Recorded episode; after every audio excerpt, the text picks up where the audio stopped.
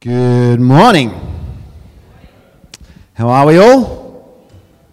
It's good to see you. Um, yeah, as Dave said, threw me under the bus last Sunday. Said, "Oh, Brett's going to preach next week on temptation." Okay. So here we go. Let me pray first. Pray for you. You might need this God, I just thank you for this opportunity to sit under your word, to be encouraged, to be challenged.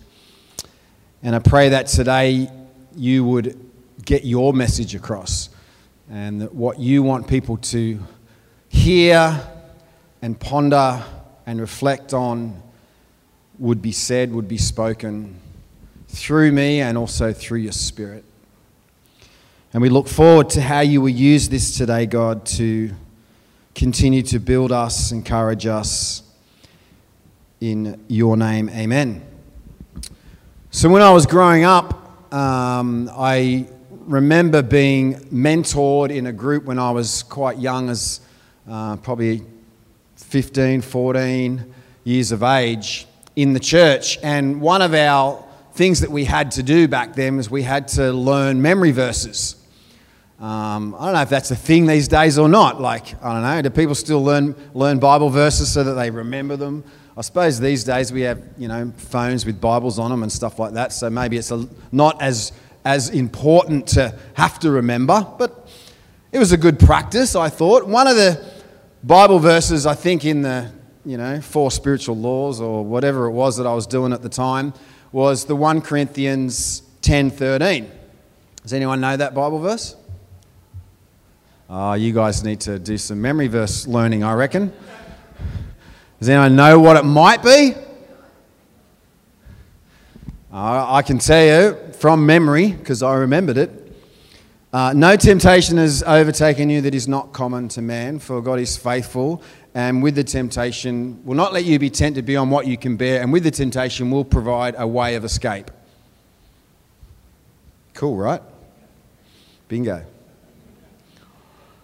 That verse for me growing up was both an encouragement and a discouragement.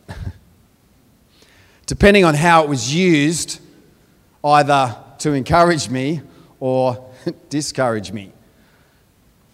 What I mean by that is that there were times when I reflected on that verse and thought, well, if the temptation's not that big and it's not too big that I can't cope with it and that every temptation God's going to provide a way of me to escape from that temptation, why didn't I? Why did I give in to temptation? And that, for me, growing up, often was a, con- a self condemnation. It was like, you know, I'm not good enough, I'm not strong enough, I'm, my relationship with God isn't good enough, I don't know enough. And so that scripture for me at times became very condemning. And that's obviously not what it's supposed to be, right? It's meant to be an encouragement. It's meant to uplift us. It's meant to transform us. It's meant to empower us. And that's my heart and prayer this morning. You know, we start Lent with this the story of Jesus being tempted, and I'm not going to focus on that story this morning because Jesus went into the wilderness after he was truly identified as the Son of God. And he spent 40 days fasting, which reminds us of our 40 days of Lent leading into Easter. And we start at this place with Jesus being tempted as human beings, we will always be confronted with temptation. You know, as long as we have human bodies, we are going to be tempted to seek joy, comfort, and release in places where Jesus is not found. If you get to the end of the day and can honestly say, I've had no temptations at all today, check your pulse. You're probably dead. Jesus himself was tempted to accept the pleasures of the world rather than relationship and remain united with God the Father. And that is why during Lent we need to consider our personal battles with temptation, our struggles, and the fight against the evil in this world that is so often against us. The great theologian Walter Brueggemann, one of my faves, encourages us to use Lent to remember our own baptism and our own identity in Christ. It's a time to remember that as soon as the voice proclaimed Jesus' identity, Jesus went into the wilderness to undergo trial and temptation. Lent is a great time to remember that Jesus was exactly the right kind of son. He was tempted. And as we know, he did not give in to the temptation. He was the perfect son. But guess what? We're not perfect. Well, I'm not. Maybe you are. You look perfect. He was perfect in every way, as the song sung. We are not perfect and we will get it wrong. Hands up if you ever have got it wrong. If you didn't put your hand up, then you're lying, so therefore you got it wrong right there. we are not perfect and we will get it wrong. We will give in to that momentary fix we receive. But our God is faithful and gracious both providing a way of escape in temptation and also in forgiving us when we give into it. God will not tempt you. He cannot. James reminds us in uh, James 1 13 and 14, it says, You know, let no one say when he is tempted that I am being tempted by God. For God cannot be tempted with evil, and he himself tempts no one. But each person is tempted when he is lured and enticed by his own desire. And so, if God cannot tempt, then I would say neither should the church or religion.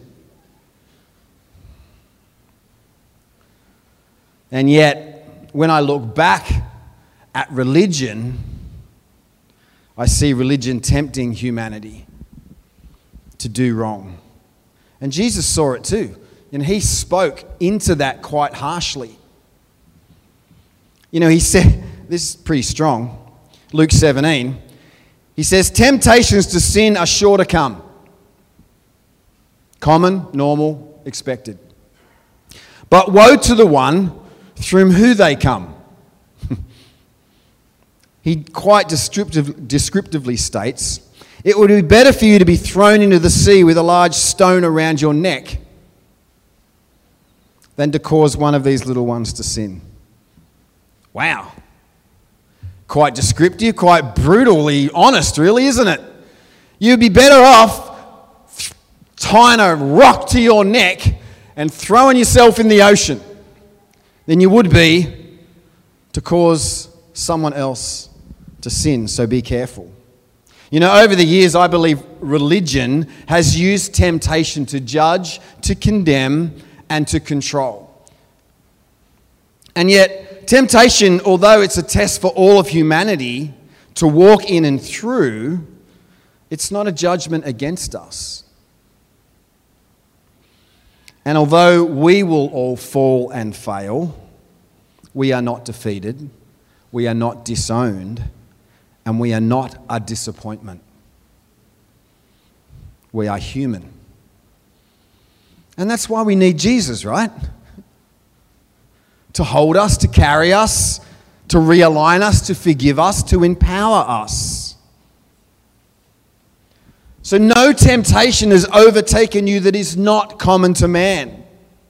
Or the message Bible version says this We all experience times of testing, which is normal for every human being.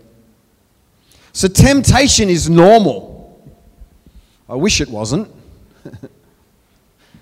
we should expect it, and it pretty much is constant. It is a part of life for everyone as it was for Jesus. You know, temptation in and of itself is not evil. It's common, it's normal. And I believe that the strategy of temptation is simply to distract, to disappoint, or to ultimately destroy. You know, I think temptation is there to distract us from what is really important, to distract us from what we should be doing, from our calling, from our values, from our wrestling with life, from our relationships, even our faith. And sometimes to distract us from our pain and our grief. I think temptation's strategy is to disappoint us, to disappoint us in ourselves. You know, as I said before, we, we have this way of thinking that says, when I do wrong, I am a disappointment. And I think the, the strategy of temptation is to make us feel like that, less than worthy. disappointment in others, disappointment in God, in church. And that leads to shame, it leads to disconnection, and often disillusionment. Or it's to destroy us by taking away the things that matter most through addiction, betrayal, dishonesty, and even criminal activity.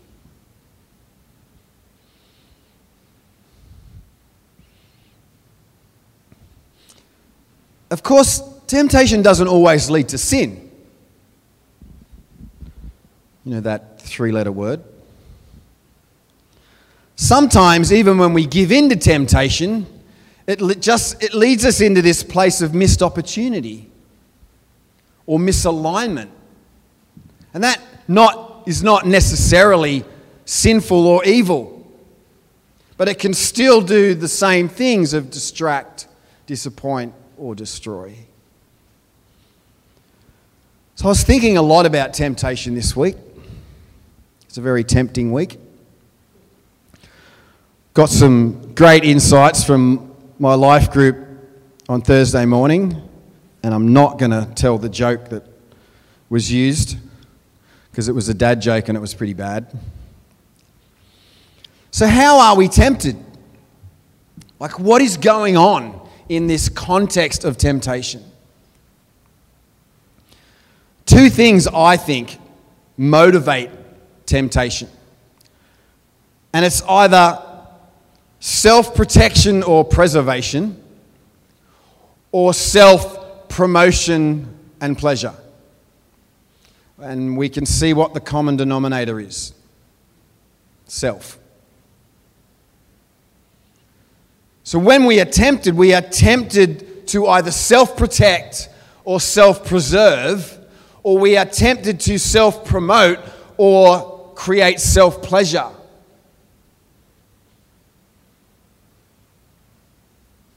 One brings that sense of comfort and safety, and the other brings gratification or joy.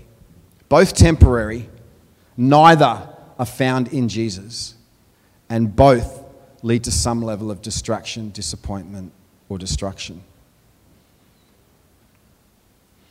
We are tempted to do things, to judge when we should accept and embrace, to fight when we should forgive, to criticize when we should encourage, to engage in when we should abstain from. But we're also tempted to not do things to stay silent when we should speak up, to remain inactive when we should act,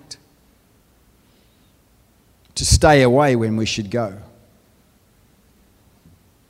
Again, the motivation behind all of that is around self protection or self promotion, self preservation, self pleasure. And I was reflecting on that in the context of our world at the moment and asked myself a question What is the temptation for me in today's world of corruption, chaos, and crisis? How am I choosing to respond to COVID, to the war in Ukraine, to the flood crisis, to the injustice against our First Nation people, to the exclusion and judgment of our queer community? What am I tempted to do or not do?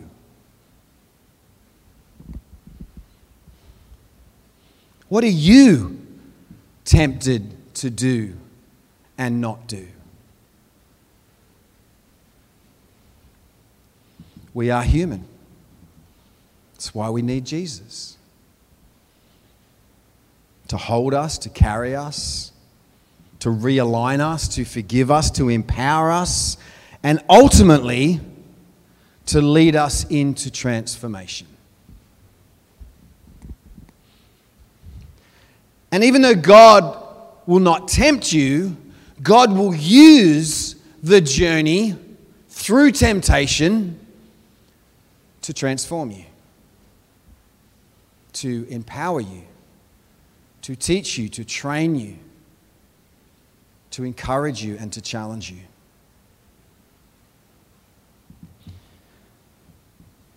I love the story of Peter and Jesus around the Easter time, where Peter denies Jesus even exists, denies that he knows him. And I was thinking about, you know, the temptation for Peter was definitely around self protection. Do you know this man who's being led off to be crucified? Because the fear, right? if I admit to knowing him, I could be like joining him. I don't know about you, but I would probably have done the same thing. Even though Peter, you know, not long before that had basically said, I'll die for you, Jesus. Okay. Let's see how that plays out. So, Peter is tempted to self protect, preserve his own life in his mind. And he gives in to that temptation. And he got his momentary sense of safety and comfort. Okay, so you don't know him, no worries, let's move on. It definitely distracted him and ultimately disappointed him. And I love the story in John 21 when Jesus reconnects with Peter on the beach. It's a story that to me speaks deeply about the nature, the love, the compassion, and the empowerment of Jesus. To me, it's a story that demonstrates that Jesus has this incredible belief in us, despite our weaknesses, despite our mistakes despite our low self worth. You know, this story is an intentional pursuit that Jesus has of Peter, of who Peter is. Peter was feeling very ashamed, riddled with guilt. I let my master down. I gave in to temptation. I've done the wrong thing. The brash, the brave Peter, who said, I will follow you anywhere. He denied Jesus three times. Now, Jesus, being Jesus, was very aware of where Peter's head was at. He knew exactly what was going on for Peter the shame, the guilt, the disappointment. I'm a disappointment. I'm not good enough. I'll never be enough. I'll never do enough. I don't know about you, but I've heard those words in my own head many times. I'm not good enough. I'll never do enough. I'm not spiritual enough. Peter had gone back to fishing. There's a fishing story, Dave. We know how much you love fishing stories. Peter had gone back to fishing for fish because he no longer felt worthy to fish for men. Even after he had seen Jesus alive, even after he knew how the story had unfolded, that Jesus had overcome sin and death, he left, driven by shame to do what he only felt worthy enough to do go back to catching fish. You know, I love how Jesus responds and acts in this story. And today, this is an encouragement because Jesus is the same today with you and with me. I mean, if there was ever a time when Jesus could have a rant, could have a bit of a, a rave, could bring some stuff up, this was it. If there was a time when, you know, Jesus could let on that he was disappointed, annoyed, frustrated, cranky, let down. This, this would be a great time to bring that up, to let Peter know, to make his point, to say, maybe, I told you so to judge. Those closest to him had disappointed him, had rejected him, had betrayed him, had ignored him, had denied him. I don't know about you, have you ever felt the sting of disappointment?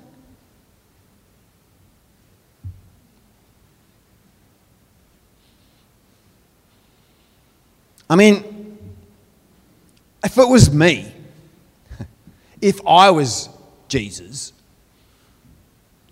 you're grateful that I'm not. I would have at least brought it up. I would want to remind Peter just how good I'm being to him now.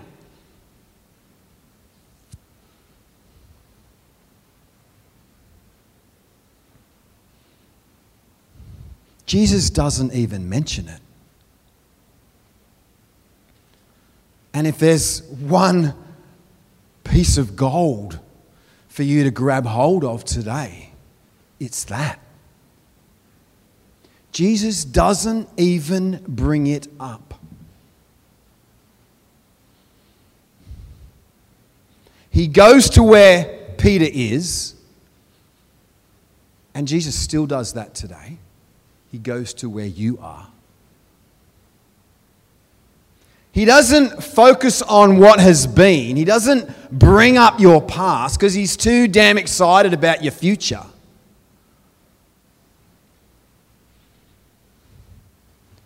And he embraces and serves, cooks breakfast. And, you know, the other thing in that story that kind of does my head in a little bit is not only does he do all these things, he goes after Peter, he goes where Peter is, He's cooking him up some bacon. Oh, prop, no, it wasn't bacon and eggs, it was fish for breakfast. So he's serving Peter. And not only that, he gives Peter a miracle. You know, they're fishing, they're not catching fish. And he gives him a miracle of a massive catch of fish. He blesses Peter with a miracle in his moment of betrayal, of denial, of disappointment, of giving in, he gives Peter a miracle. He cooks him breakfast. He goes to where Peter's at. And then, if that's not enough of the goodness of God, he restores his calling. Not once does he say, Oh, don't deny me again. If you do that again, you're done. No, that's our voice. That's what we say to ourselves. It's not the heart of God. He doesn't bring it up. He doesn't mention it. He doesn't remind him. He doesn't even kind of do it in, you know, one of those kind of subtle, kind of roundabout kind of ways that we do really well. He just goes to where Peter's at, gives him this miracle, cooks him breakfast, and then calls him back into, invites him back into his calling and his purpose.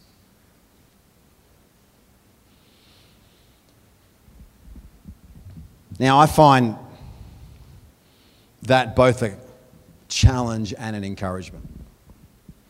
Pretty much sums up my experience of Scripture.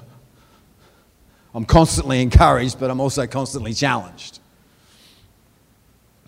The encouragement is that Jesus is the same today as he was then. He's the same with you, and he's the same with me. He's the same with your neighbor. He's the same with the person at work. He's the same with your relative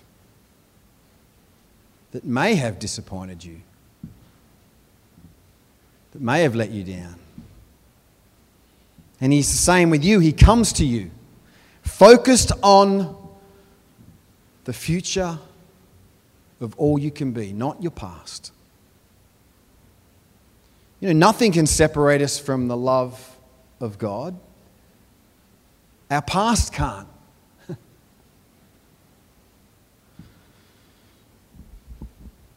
he comes to you focused on the person, not the problem. And he serves you to live out your purpose. Regardless of how you or I have responded to our trial, our temptation, Jesus still comes to you where you're at to serve you, to reinstate you. I mean, it's the story, Dave mentioned this this morning, it's the story of the prodigal son on repeat. the love of God, the love of Christ. the challenge is that we are also called to become more like Jesus and love like that.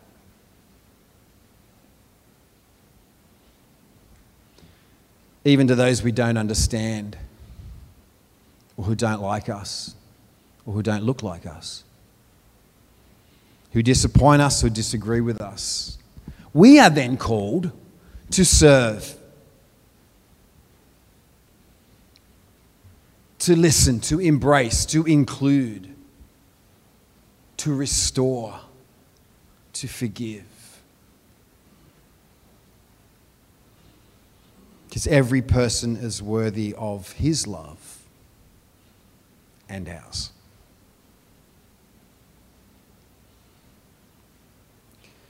You know, when Jesus was wrestling with his own future in the garden before God, if there's another way,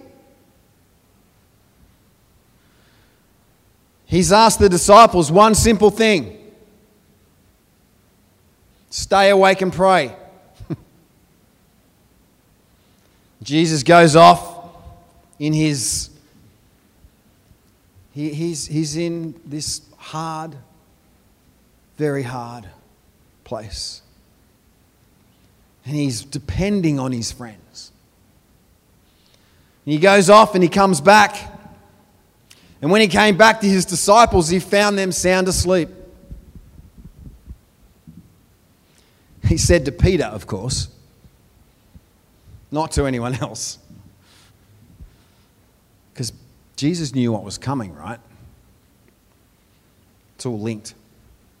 Funny that. Can't you stick out with me for a single hour? Stay alert, be in prayer, so you don't wander into temptation without even knowing you're in danger. There's a part of you that is eager, that is ready for anything in God. And it's interesting he's saying this to Peter, right? Because, you know, Peter said, I'll, I'll die for you, Jesus. So there was a part of Peter that was eager and ready and willing for anything in God.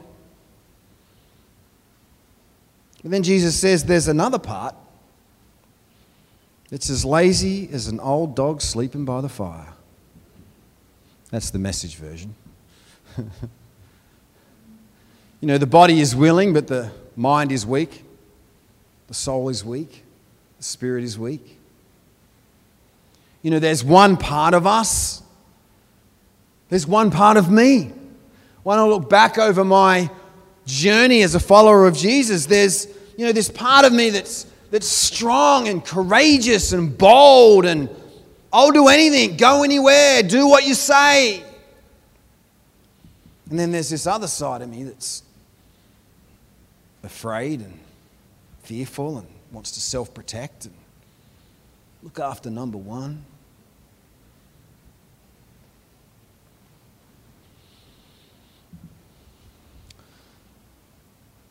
So stay alert and be in prayer. In a sense, that's the message to not give in to temptation. Is stay alert and be in prayer. Be aware. Be aware of what's going on around you, why you're being tempted. Stay alert and be in prayer. Be in relationship with Jesus so that you don't wander into temptation, meander, fall into temptation without even knowing you're in danger.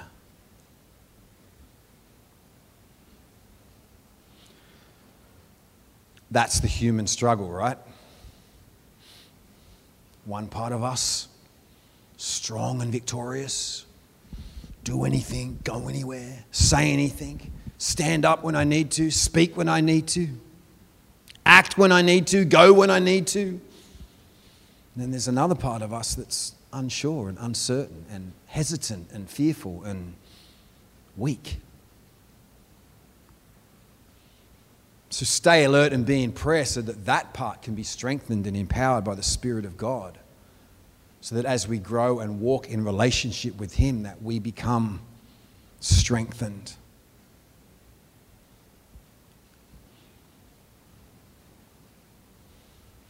Because when, whether we see it in the moment or not, temptation will always lead us to that place of distraction, disappointment, or destruction. The good news is that the Jesus we love and serve is still doing what he did with Peter. He's still going to where you're at and restoring you and me despite that. That's good news. That is the good news. It's the great news. It's the story of the cross. It's the story of the resurrection. It's the story of Lent. That we are being transformed more and more and more into the likeness of Christ as we go, including as we fall.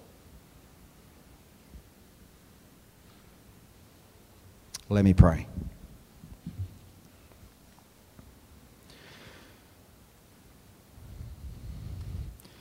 This morning, Jesus, we acknowledge that temptation is real. It's common, it's normal, it's out there every day. We acknowledge there are times when we are not even aware of the temptation that's around us. We are grateful that you are with us in it and that you will strengthen us and that you have a way. You have a way out. But I pray for those of us that feel like we're kind of burdened and weighed down because maybe we haven't taken the way out and we feel disappointed, we feel judged, we feel ashamed. Pray that you would speak life into that, into that person, into that life, into that journey. That life of love, of transformation, of empowerment, of hope. Your heart to restore, your heart to transform, and your heart to teach, to use those moments like you did with Peter. To use those moments to, to strengthen and empower and reinstate.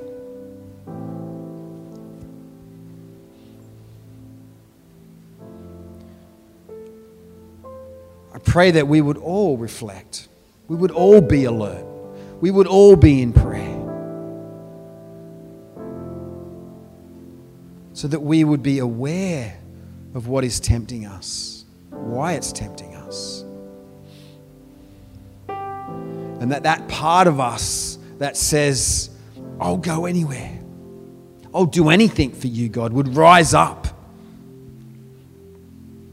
Despite where we've been, what we've done, what we've thought, what we've said, it would rise up in faith. That we would begin to believe in ourselves as you believe in us. And that we would be all that we can be for you and your purpose. Amen.